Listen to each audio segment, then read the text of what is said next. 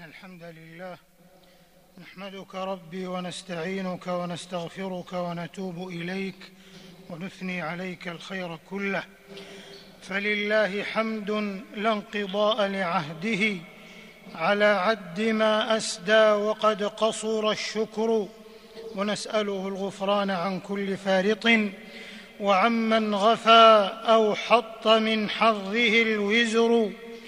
وأشهد أن لا إله إلا الله وحده لا شريك له أسدى إلينا نعما غداقا وأولانا مننا دفاقا وأشهد أن نبينا وسيدنا محمدا عبد الله ورسوله أزكى البرايا محتدا وأعراقا وازهرهم شمائل وأخلاقا وأسناهم سيرة عمت الدنا إشراقا.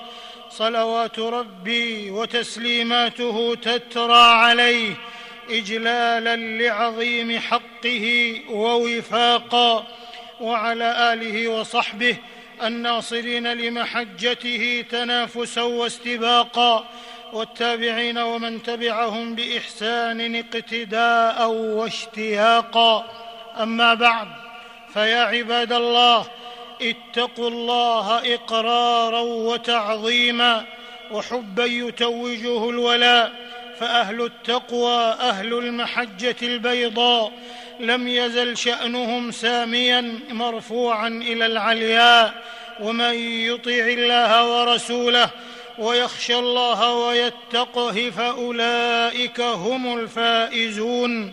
وإذا اتقى الله امرؤ وأطاعه فيداه بين مكارم ومعالي وعلى التقي إذا ترسخ في التقى تاجان تاج سكينة وجلال. أيها المسلمون في غمار الحياة ونوائبها ومشاق الدنيا ومباهضها يتضح بمزيد الجلاء ويستعلن بمديد الشفافية والصفاء. كون شريعتنا الغراء إنما عمدت في تكاليفها المزهرة ومقاصدها المبهرة لترقية الخلق والسلوك وتزكية النفس والروح كي تسمو بها إلى لباب المشاعر الرقيقة وصفوة الإيمان الهتان وقنة الإحسان الفينان الذي يحقق أسمى المعاني وأقوم المباني ولقد تجسد ذلك كله قولا وعملا في هدي وشمائل خاتم الأنبياء وسيد الأصفياء نبينا وسيدنا وحبيبنا وقدوتنا محمد صلى الله عليه وسلم. إخوة الإيمان منذ ما يربو عن أربعة عشر قرنا من بعثة سيد الرسل عليه الصلاة والسلام وشمائله المؤنقة البلجاء تعطر الأقطار والأرجاء بمن همرت به من حقائق المهابة والجمال والخشية والجلال والحكمة المجلية في الأقوال والفعال.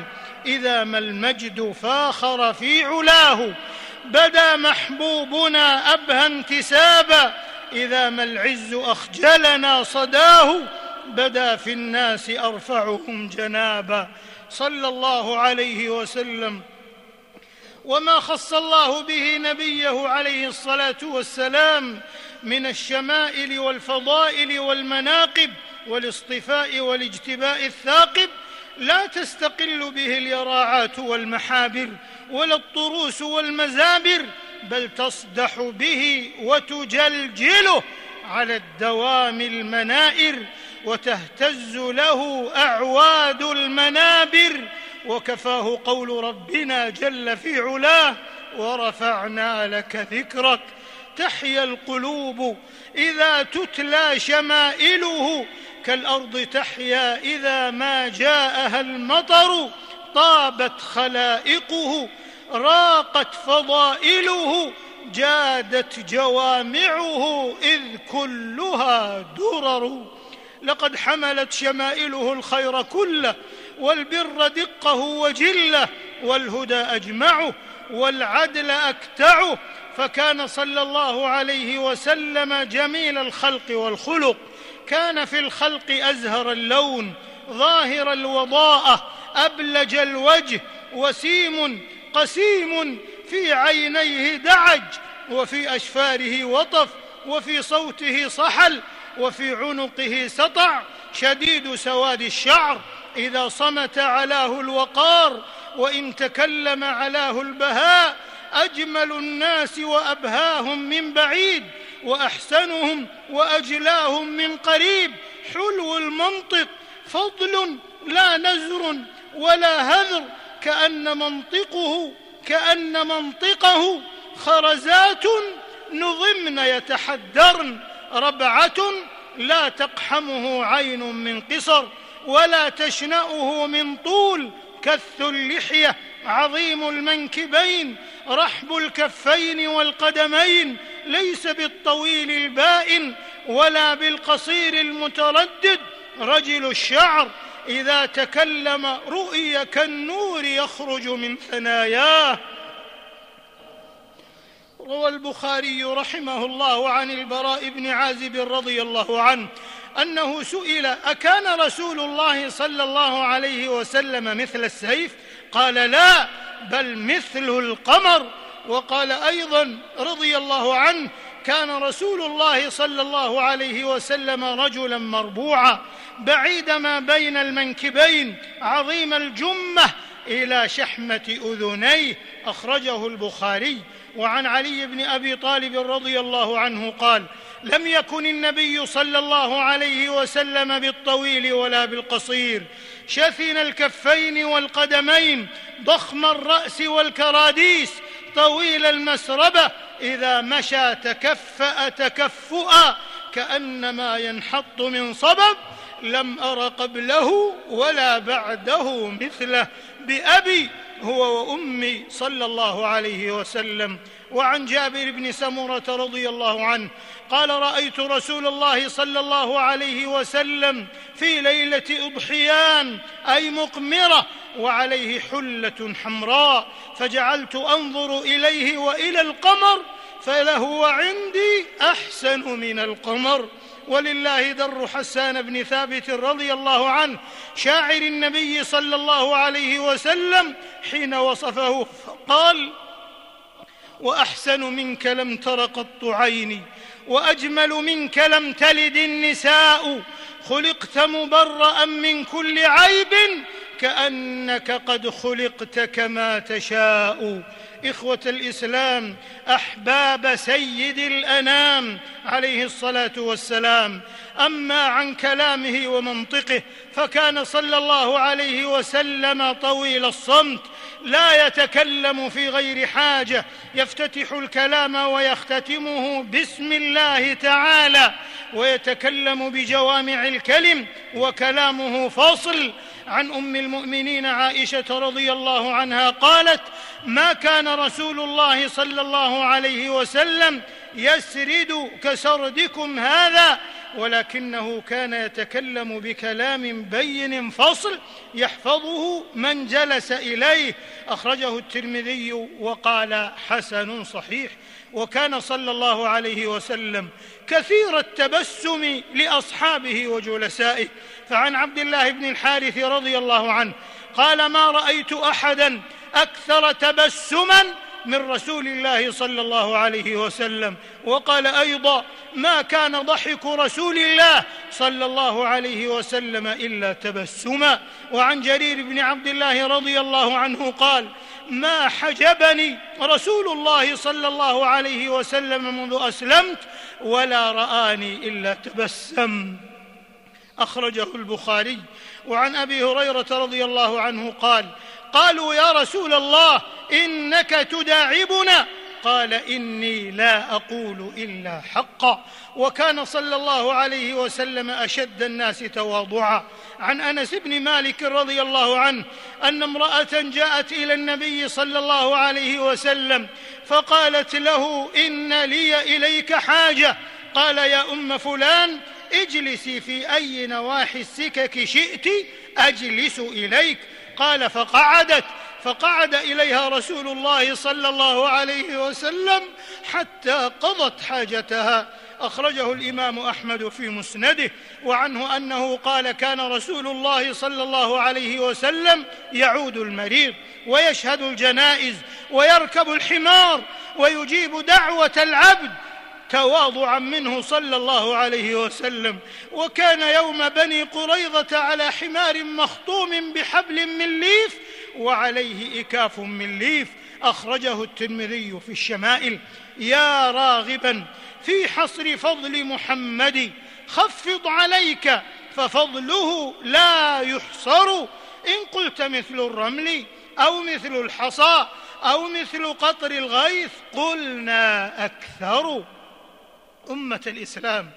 ذلك غيض من فيض البحار الزاخرة وشؤبوب من عذب السحائب الماخرة من أنوار وشمائل الرسول الأطهر صلى الله عليه وسلم صاحب الهدي الأبهر والخلق الأزهر الذي كلمه الله باسمى المناقب وسوامق المجد الثاقب وحباه أبهى الشمائل وأسمى الفضائل فهي معين ثر وينبوع صاف متدفق يرتوي من نميره كل من أراد السلامة في دنياه وأخراه بل هي المنظومة المتألقة والكوكبة المتلألئة والشمس الساطعة والسنى المشرق والمشعل الوضاء. ولئن فات كثيرين رؤيته صلى الله عليه وسلم بأبصارهم فإن في تأمل شمائله لعزاء وسلوانا فالمطبقون لشمائله إن لم يصحبوا نفسه أنفاسه صحبوا.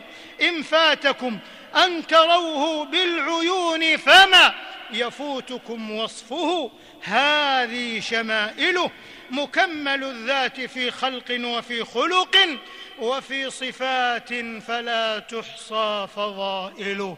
ألا فاتقوا الله عباد الله واقتدوا بشمائل نبيكم محمد صلى الله عليه وسلم فهو عنوان محبته التي هي أسمى نبلا وأشرف غاية من أن تكون مجرد مظاهر وشكليات وتجمعات واحتفالات وسرد قصص وروايات ومدائح وترنمات فذلك أهش أنواعه وضروبه سلهم عن الحب الصحيح ووصفه فلسوف تسمع صادق الأخبار.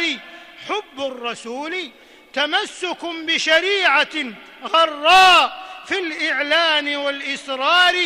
حب الرسول صلى الله عليه وسلم تعلق بصفاته وتخلق بخلائق الأطهار.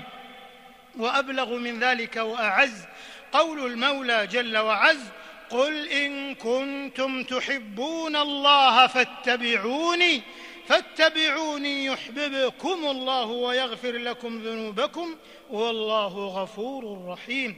بارك الله لي ولكم في القرآن والسنة ونفعني وإياكم بما فيهما من الآيات والحكمة. أقول قولي هذا وأستغفر الله العظيم الجليل لي ولكم فاستغفروه وتوبوا إليه إنه كان حليما غفورا.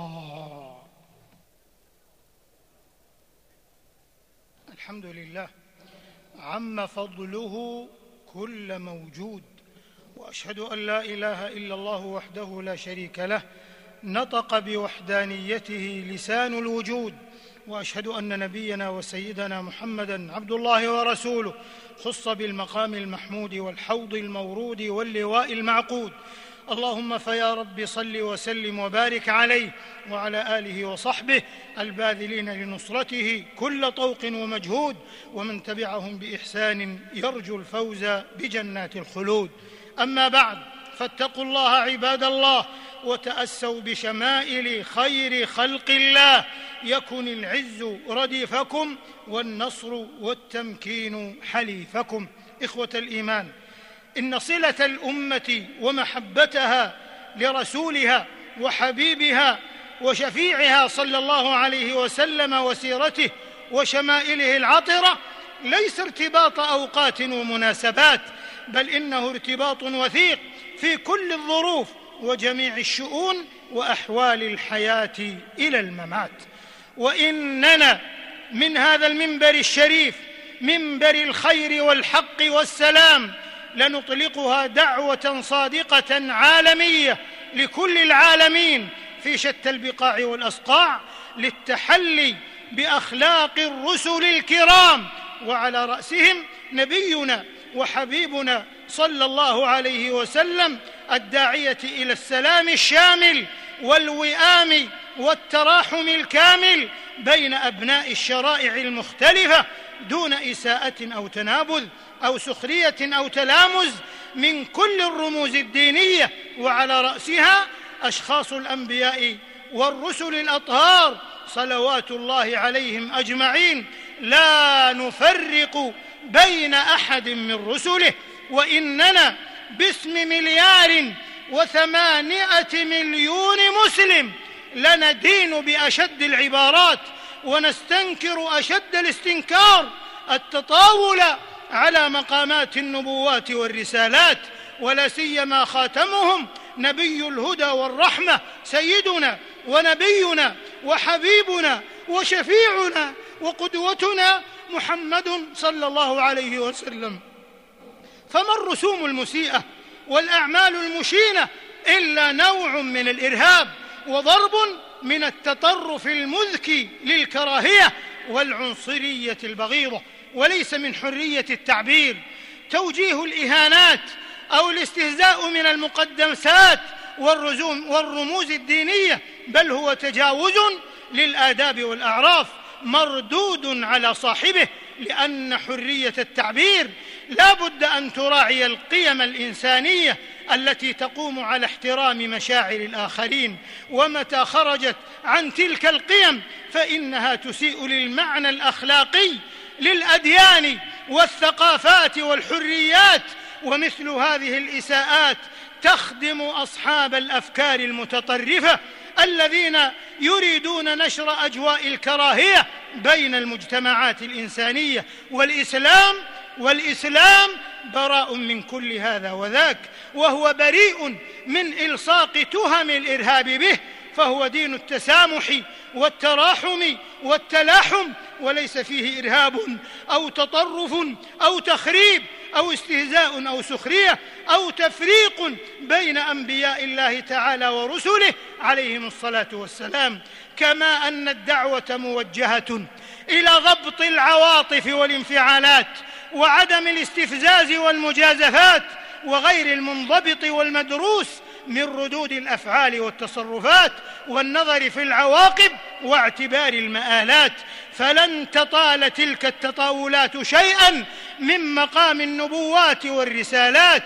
قال تعالى والله يعصمك من الناس يكفيك عن كل مدح مدح خالقه واقرأ بربك مطلع سورة القلم هو الله كمل أوصافه وسماه بين الورى احمدا فما منكر فضله ساخر ولن يحجب النور لما بدا. دمانا فداه دمانا فداه وآباؤنا فما غيره اليوم من مفتدى. فليطمئن المسلمون وليقروا أعينا أمام هذه الفقاعات العابرة. فلن تضر إلا أصحابها إلا تنصروه فقد نصره الله. إنا كفيناك المستهزئين والله غالب على أمره ولكن أكثر الناس لا يعلمون. ألا وصلوا وسلموا رحمكم الله على من بلغ العلا بجلاله. سطع الدجى بجماله شرفت جميع خصاله صلوا عليه وآله. كما أمركم بذلك ربكم جل في علاه. فقال تعالى قولا يهمي دوما إن الله وملائكته يصلون على النبي. يا أيها الذين آمنوا صلوا عليه وسلموا تسليما. وقال عليه الصلاة والسلام من صلى علي صلاة صلى الله عليه بها عشرا صلى عليك الله ما صحب الدجى حاد وحنت بالفلا وجناء واستقبل الرضوان في غرفاتهم بجنات عدن آلك السمحاء. صلاة لا يمل السامع همسها ونداءها ولا تسأم الألسن إعادتها وإبداءها. اللهم صل وسلم على نبيك وحبيبك النبي المختار. وارض اللهم عن آله الأطهار وصحبه الكرام الأبرار. المهاجرين منهم والأنصار. ما تعاقب الليل والنهار.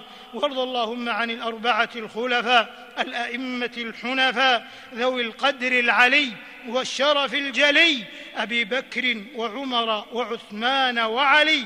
يا خير من تجاوز وعفى وعن التابعين ومن تبعهم بإحسان إلى يوم الدين وعنا معهم بمنك وكرمك. يا أكرم الأكرمين. اللهم أعز الإسلام والمسلمين وأذل الشرك والمشركين ودمر أعداء الدين واجعل هذا البلد آمنا مطمئنا وسائر بلاد المسلمين. اللهم آمنا في أوطاننا. اللهم آمنا في أوطاننا. وأصلح أئمتنا وولاة أمورنا. وأيد بالحق إمامنا وولي أمرنا. اللهم أيده بتأييدك ووفقه بتوفيقك. اللهم اجعل خادم الحرمين الشريفين موفقا مؤيدا مسددا بمنك وكرمك يا أكرم الأكرمين. اللهم وفقه وولي عهده إلى ما فيه عز الإسلام وصلاح المسلمين وإلى ما فيه الخير للبلاد والعباد. اللهم وفق جميع ولاه أمور المسلمين. اللهم اجعلهم لشرعك محكمين ولنبيك صلى الله عليه وسلم ناصرين ولأوليائك مؤيدين. يا أرحم الراحمين. اللهم اشف مرضانا. اللهم اشف مرضانا. وارحم موتانا. وأيدنا بتوفيقك وتأييدك يا رب العالمين.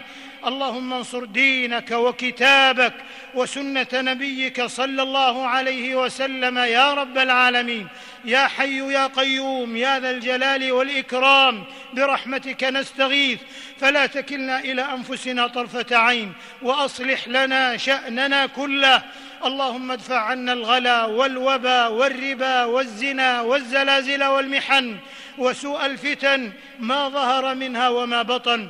اللهم ادفع عنا الأمراض والبرص والجنون والجذام وكورونا وسيء الأسقام يا ذا الجلال والإكرام يا ذا الطول والإنعام. اللهم اكشف الغمة اللهم اكشف الغمة عن هذه الأمة.